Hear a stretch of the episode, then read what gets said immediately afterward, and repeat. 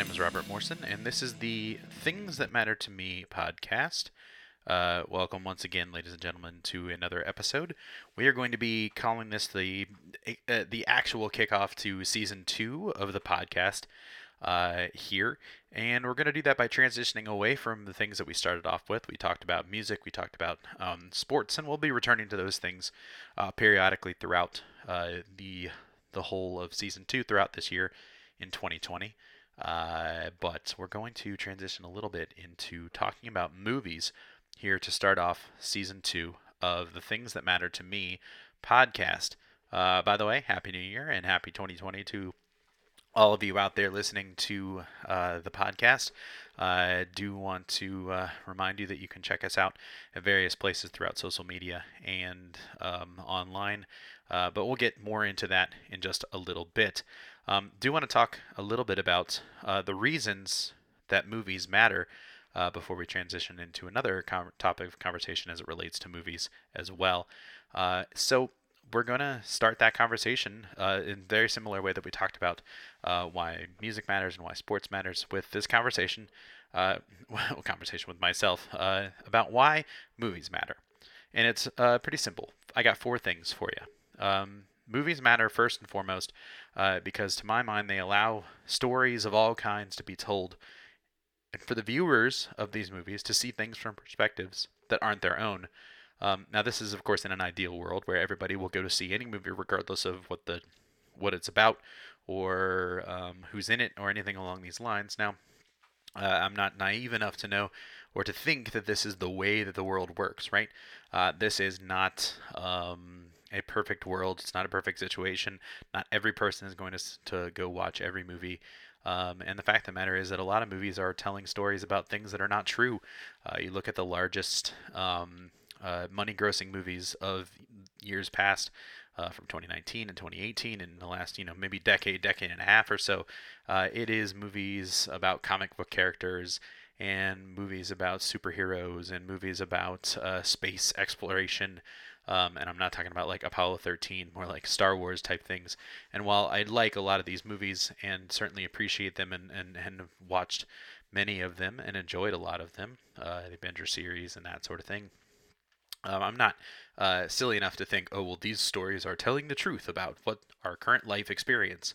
Uh, that's just not true. There are situations where that happens, but uh, it's not those types of movies. But so while I I, I would not say that uh, this is true of all types of movies. It is an overarching reason uh, why movies matter because, you know, regardless of whether or not the stories are quote unquote important or anything along those lines, these are um, effectively made uh, uh films and they have some sort of story to tell. And I think that's really important. Uh, the second reason that movies matter is because they uh, they give visuals to the written word and allow for the creation of worlds. Now, I for those of you, uh, you know, book are better books are better than movies uh, crowd, and um, as a reader and English uh, instructor. Uh, myself, I'm I'm not going to argue with you that, that books don't have merits. I'm sure we'll get to that at some point along the course of the the podcast. But um, I, I don't like the book versus movie argument. Uh, I think it's a silly one uh, because they're two different mediums, and the, the the storytellers in those particular cases are are trying to achieve different goals. Um, and I also don't want it to be heard that I'm saying that movies can't. Uh, uh, or the books can't provide world creation and all that kind of stuff. A lot of the greatest uh, creations of, of world building have been done by by writers, and I think that's really important uh, to keep uh, people like uh, J.R.R. Tolkien and C.S. Lewis in mind when you think about these types of things. They created worlds without ever visualizing them in reality uh, or in uh, movie reality in, in, in whatever case that may be. But eventually, both of those storytellers got to see their movies. They didn't get to see them, but uh, readers of their of their work got to see their stories come alive. And I think that that creates a new opportunity for other people to connect with with these um, with these stories. Um, and again, as I saying, as I was saying, the um, it's important to note uh, this whole book versus movie argument. I think is not a matter of well, what one was better than the other or something along along that line. I just don't buy into that. I just don't think it makes any sense. Uh, they're two different mediums with two different goals, and why they might be telling a similar story. And it is the movie's job to adapt uh, the book, and it is the movie's job to to try to capture the essence of the story as best they can. And so I think that's really important as well. Uh, the third reason that movies matter is because they bring division, or they bring people together, or at least they should, um, in my opinion. Um, there's a lot of division all over the world. We don't have to spend a lot of time talking about that. Um, and sadly, I think it's moving into art in uh, as well, where we're seeing division amongst people who should be agreeing about things.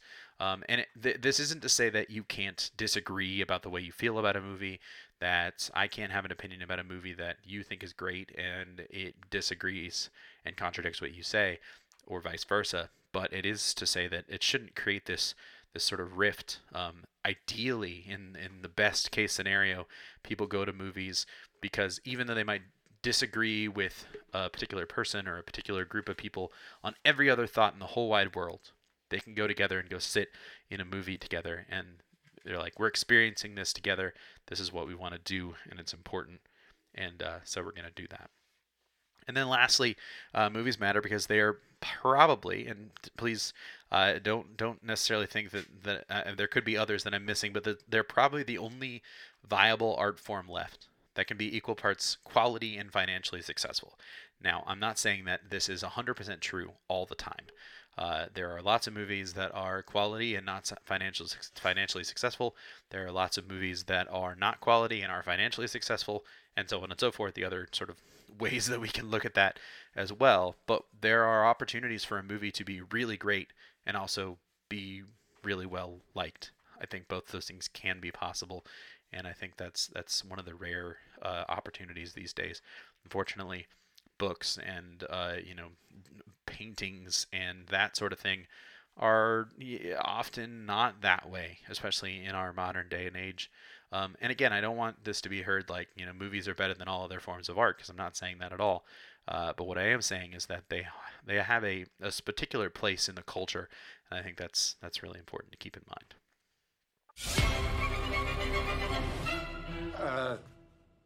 No. If I could pause, why are we doing all this? Let's back it up. The family has desperate motives. And when good people get desperate, the knives come out. You know something. Spill it. I suspect foul play.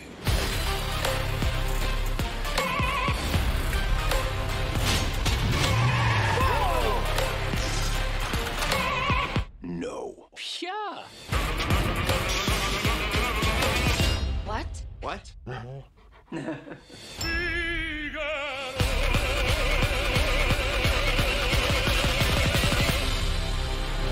Did you just Google that? I did just Google that. You gotta do this more often. So I wanted to transition into the second part of this episode by just talking about uh, some movies that I saw in uh, 2019, which was you know last year. Uh, some movies that I saw in 2019 that I that I really enjoyed uh, and that I um, thought were great, and then talk a little bit in sm- some small detail about uh, the Golden Globe ceremony that just happened uh, a couple of weeks ago, um, and sort of my thoughts about that as it relates to that. I did um, do a, um, a, a series of blogs on my website, uh, robertsmorrison.com, uh, if you haven't checked that out, um, where I where I ran through the last uh, ten years and talked about some uh, films that I loved from that period, and I did um, touch briefly on 2019. Uh, by the time I finished 2019, I had not finished seeing everything uh, from 2019, so the list is not exhaustive by any particular stretch of the imagination. And, and one of the things that I mentioned uh, in that time when I wrote this was that I had not finished seeing uh, all of the movies that were on this list. Um, but just uh, things to to kind of to kind of go through. Um, just just to kind of start us off with uh, the the things that I did not see and may in fact tend or have not seen um, as of now. The list has actually changed a little bit. I didn't see Us. Um, I didn't see Dumbo or Shazam, High Life, John Wick 3 because I haven't seen any of the John Wick movies. Uh, the Souvenir, uh, Booksmart yesterday, uh, The Goldfinch, Hustlers, uh, El Camino, uh, a Breaking Bad movie. Motherless, Motherless Brooklyn, uh, The Report. I have seen Parasite since since I wrote the blog. Once Upon a Time in Hollywood. I have seen The Irishman since I wrote the blog. I finished it. It took me a while, and I may, in fact, have to go back and watch it in one full sitting because it just was difficult to get through. I have seen 17 or 1917, sorry, since I wrote the blog. Uh, Midsommar, Frozen 2, Cats, which I don't intend to see. Uh, the Lion King, uh, The Lighthouse, Jojo Rabbit, Pain and Glory, Bombshell, um, Aladdin, which I actually have seen now that it's on Disney Plus. Uh, Zombieland, Double Tap, Tap, Dark Phoenix, which I probably will not see uh, Godzilla King of Monsters and It Chapter 2, which I didn't see the first one, so there's no reason for that. So those movies uh, are ones that I have seen since then. Um, and then I made a list of movies that I was I was kind of disappointed in. I saw them, but I but they were not not the things that I really expected them to be, or was sort of a little underwhelmed by them.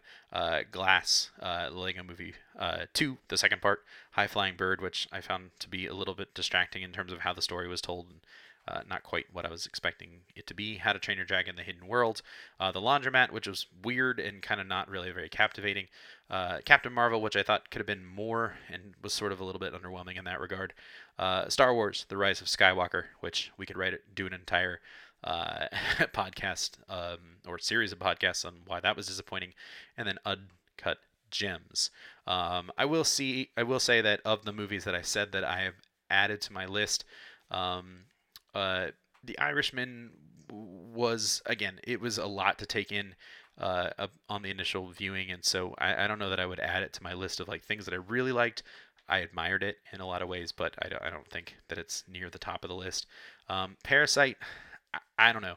Um, I thought it was a really well made film and it had a lot of interesting ideas, but whether or not it's one of those movies that I would want to like revisit a lot or what I would count among my best of the of the year, um, I don't know about that either.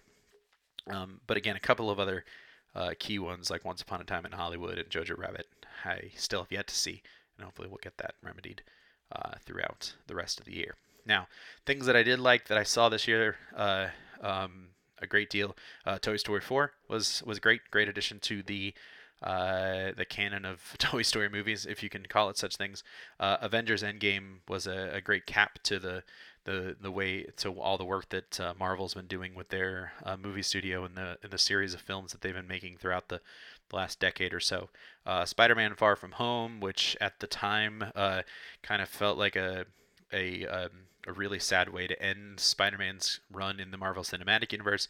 Turns out that's not going to be the case, but um, I thought it was a not as good as Homecoming, but really uh, still an enjoyable film. Um, Ad Astra, which was a, a movie that I um, broke a really a pretty long run of uh, not going to the movies for for for a couple of months. Um, and, and my wife uh, sat down to watch that movie with me. I, it was a really interesting film, um, pretty slow and meandering, but a, a really good um, uh, performance from Brad Pitt. Um, Joker, which I know gets a lot of it gets a lot of grief. I I, I would certainly say that it's among the tops for reasons related mostly to the the Joaquin Phoenix performance and the sort of uh, uh, topsy turvy. It's probably a little bit underwhelming of a word, um, but it's it, it's a movie that I, I was not expecting to like as much as I did, um, given some of the of the elements combined with it. But I, I, I enjoyed it. I don't think it's maybe one of the best best movies of of 2019, but I did I did like it um, and admire a lot of the work that was done. Uh, Ford versus versus Ferrari uh, was another great movie um, that I saw this year. I just thought just two great performances from uh, Matt Damon and Christian Bale, um, and just one of those movies that you're just watching it and you're the whole time you were just very impressed with like how it's made and, and what's going on with it. So I think that was really good. Uh, Marriage Story, which is a, uh, Netflix film uh, from Noah Baumbach. Um, really enjoyed it as well. It's a it's a tough watch, um, but it's uh, certainly worth watching. Again, great performances from uh, Scarlett Johansson and Adam Driver, both uh, nominated for Oscars for their performance in the film. Uh, Richard Jewell, uh, I know that a lot of movie, a lot of uh, people have given this movie flack, and there are certainly negatives about this movie, and it sort of plays fast and loose with the truth in a lot of cases. Um, but it um, is a sort of captivating way uh, to tell the story. I know there's a lot of uh, peripheral things that are problematic about it. Uh, but in terms of the the lead performance and, and really the performance from Kathy Bates, um, also also nominated for an Oscar for this for this film, I think was uh, uh, worth made the movie worth watching. And as someone who was you know pretty young when that situation happened, it was interesting to watch it from that perspective. Even though I I had to keep uh, reminding myself this is maybe not exactly how the details worked out. Uh, a Beautiful Day in the Neighborhood um, was a little different than what I was expecting it to be. It's not really a Mr. Rogers movie, in spite the title, uh, and in spite the fact that they've used Tom Hanks's performance as a sort of front for the movie. But it's really about the relationship uh, between the journalist who's writing about Mr. Rogers and his family, uh, particularly his relationship with his father. And so I think that is um, maybe not exactly the thing that you want, but I think it was a really like lovely film, um, and the way that uh, the um, the filmmakers decided to uh, really place the movie in a pla- in in a in a situation where it's almost like a, a, a really lengthy episode of of uh, Mr. Rogers' Neighborhood, in that there's a there's a through line to the entire story. Um, and I thought that Tom Hanks was really good as uh, Mr. Rogers as well. Uh, Little Women is next on the list. Um, I thought it was a really interesting way to retell the story. Um, it's it plays a little again a little loose with the with the narrative structure uh, that um, that Louisa May Alcott's book has. Um, and I would wonder, and I think this is my sort of major gripe with the film, I would wonder uh, if you didn't know the story and hadn't read the book or seen other versions of the film, if you would get uh, the sort of way that the structure, the movie that Greta Gerwig has created is structured. There's this sort of uh, back and forth nature to the timeline, and the sort of the, the same actresses playing the same girls at different points in their life. Um, and it, it doesn't take long to sort of fig- figure out the visual clues and the visual cues about what's going on and figuring that out. But it does sort of ruin some of the narrative elements that are supposed to be sort of quote unquote surprises if you don't um, if you don't know how it ends. But um, I, all in all, a really well made and really well acted film. Um, Knives Out, which is uh, Rian Johnson's follow up to Star Wars: The Last Jedi, um, and is just a rip roaring good good time um, of a murder mystery movie. It's just, it's just stupendous. Um, Daniel Craig is just hamming it up uh, in a, in the sort of uh, role of the detective, and there's a lot of great uh, supporting roles as well. It's definitely one of those ones that's worth uh, seeing uh, multiple times, and, and one that uh, I really enjoy, and I'm looking forward to a, a sequel that's supposed to be coming out. Um, in that it's sort of the same detective that, that Craig plays will be solving another mystery, so that's really cool. Um, and then, like I said, I did see um, Parasite, and I thought it was very interesting and um, very off-putting, and uh, ended up being quite different than what I expected it to be.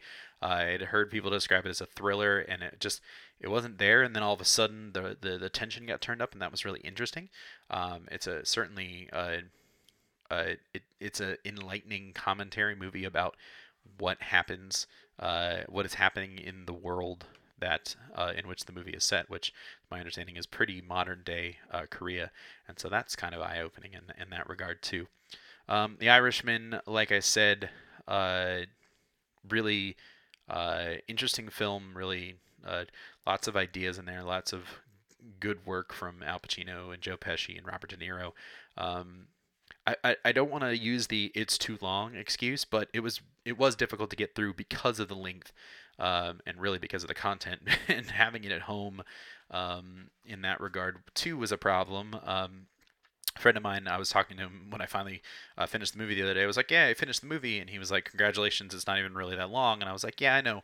Uh, he was like, "Oh, you went to see Lord of the Rings: Return of the King?" I was like, "Yeah, true. They're about the same length that's true. But here's the difference is is that when I was in the movie theater watching Return of the King, I was there and I was captivated by by it and I was connected to it. The whole idea of having something on Netflix is that I can turn it on and I can watch it for a little bit and then if, you know, my family comes home, I can turn it off and come back to it later or something along those lines. And I think being able to do that whether or not I wanted to do it or it was the quote unquote right thing to do is it, it's what I did. Um, and so I think it it works. Um, and I think it's a really well made movie, and I think there's a lot of really good stuff going on there, and especially in the last hour or so when it really kicks in. Um, and I understand the length of it, uh, but um, I don't know. Uh, Scorsese, I really appreciate his movies, but I don't know that I really love them, if that makes any sense. Um, Aladdin, which I noted would probably go on my disappointment list, uh, it just doesn't work as a live action movie. That's just the long and the short of that. Um, and then the last movie that I want to mention here is 1917. 1917, uh, definitely uh, among my top I don't know, like two or three movies of the year. Uh, that's of course leaving out something like Once Upon a Time in Hollywood or Jojo Rabbit or um, a couple other things that may come into play a little bit later on. But I just thought it was a really effective, really affecting uh, movie. It's a war movie in that it is set during a war, but I would not call it a war movie in the same way that something like uh, Saving Private Ryan is, or something along those lines, where there's lots of big battle sequences. Well, there's really just the one big, big uh, battle sequence in um, Saving Private Ryan, but something along those lines where there's a lot of actual war happening.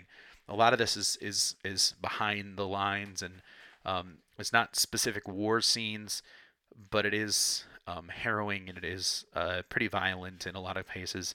But it's just really well made, and it really, really, really affected me um, in a sort of emotional way. And I thought uh, the performances from the two leads, who are two actors I've never seen before, uh, were just fantastic. And the other the other thing about it is just so well, so technically well made. The cinematography from Roger Deakins is just otherworldly, um, and I do want to take some time to go watch the uh, the uh, featurette that they did about how they made it because um, watching them watching the movie actually happen, I was just like, what in the world is happening? How did they do this? Uh, and I, and I'm I'm really fascinated to see how that's going to go. And the Golden Globe goes to 1917. Coming to the stage tonight for 1917 are director, writer, and producer Sam Mendes and producer Pippa Harris. Accepting the Golden Globe tonight for 1917, Sam Mendes.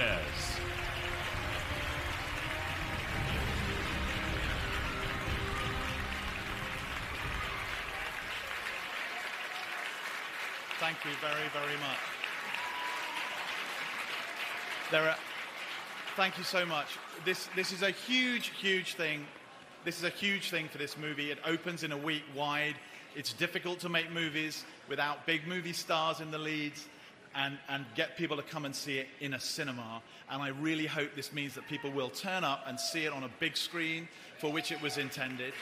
I want to say thank you to Krysty Wilson Cairns, my co writer, Tom Newman for his incredible score, three extraordinary producers, and to the HFPA for this uh, and for what you've given to this movie. Thank you so very, very much.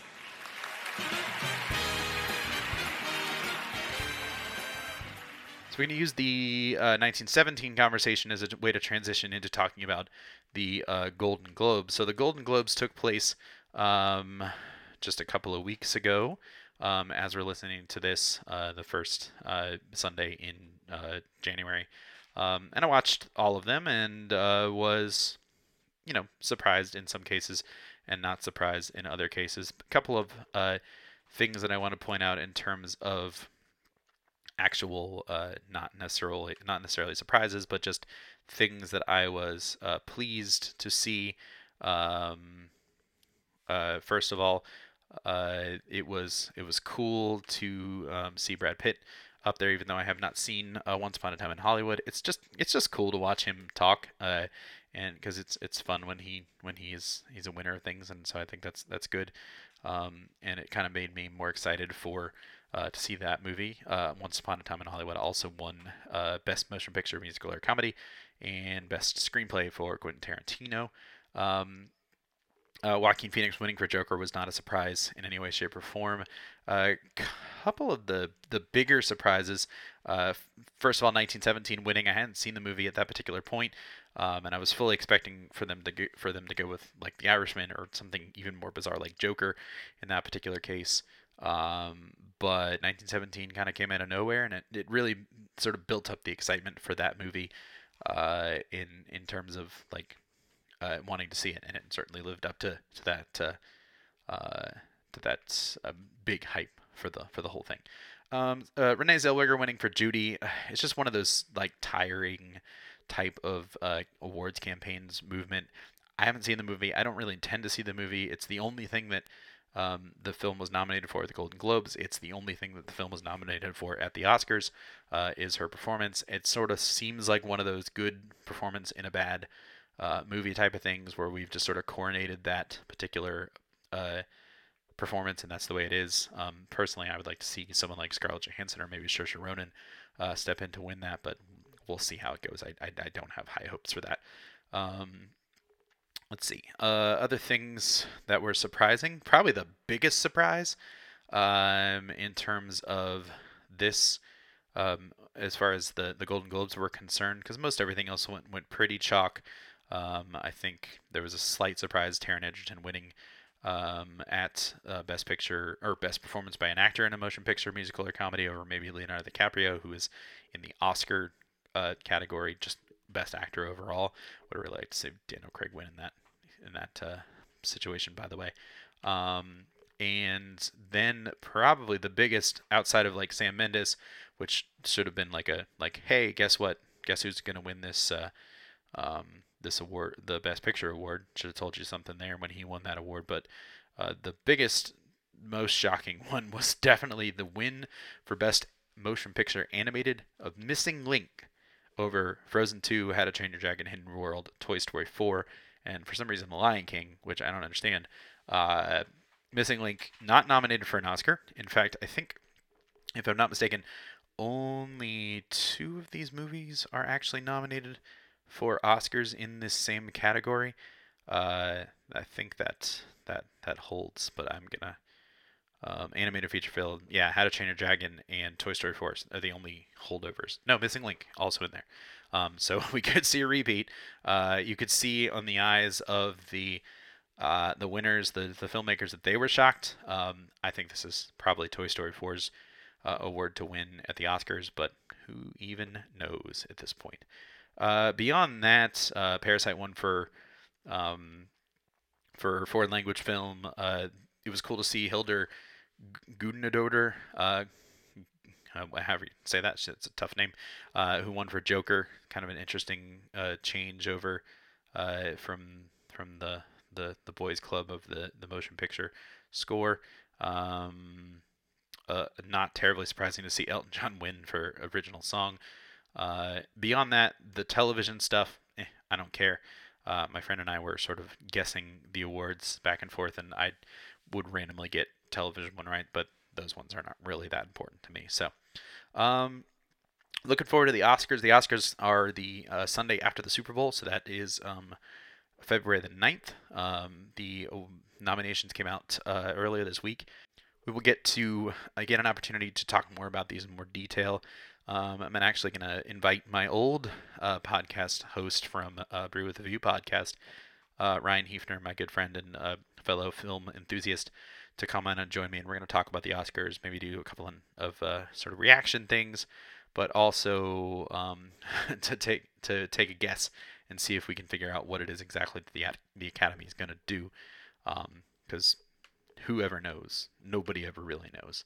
Um, but just as a kind of quick quick aside, for the most part, things went about exactly as you expect. Um, a lot of love for Joker, 11 nominations in that particular regard. The Irishman also got a lot of nominations. I think it was uh, 10, which is the second most. Um, so it'll be interesting to see the direction that this goes um, moving forward. But uh, I think uh, 2019 was a really interesting uh, movie year, and so I'm interesting to see. We'll be interested to see how the uh, Oscars sort of cap this off as we move into 2020. Um, so thanks for listening again to the uh, Things That Matter to Me podcast. Uh, be sure to check out the Twitter and Instagram pages at TTMTMPod for more information on the podcast, or you can tell me why these things matter to you. Um, and please leave us a rating and subscribe on iTunes or wherever you get your podcasts. You can also email me at thingsthatmattertomepod at gmail.com. Until then, this has been Robert Morrison, and these things matter.